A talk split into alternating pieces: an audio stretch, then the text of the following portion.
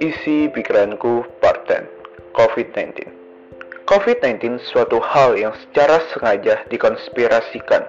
Tanpa perlu berpikir, kita sudah membuat spekulasi yang tidak jelas arahnya. Mungkin kita dapat berpikir seperti ini dikarenakan keberuntungan. Keberuntungan dikarenakan kita tidak menjadi korban. Kita sudah meremehkan suatu hal yang tidak terlihat menganggap bahwa hal tersebut merupakan permainan. Mau dari pihak aparatur pemerintah, penegak, hingga masyarakat tidak ada yang benar. Bukti nyatanya sampai saat ini, kita masih di dalam zona genting.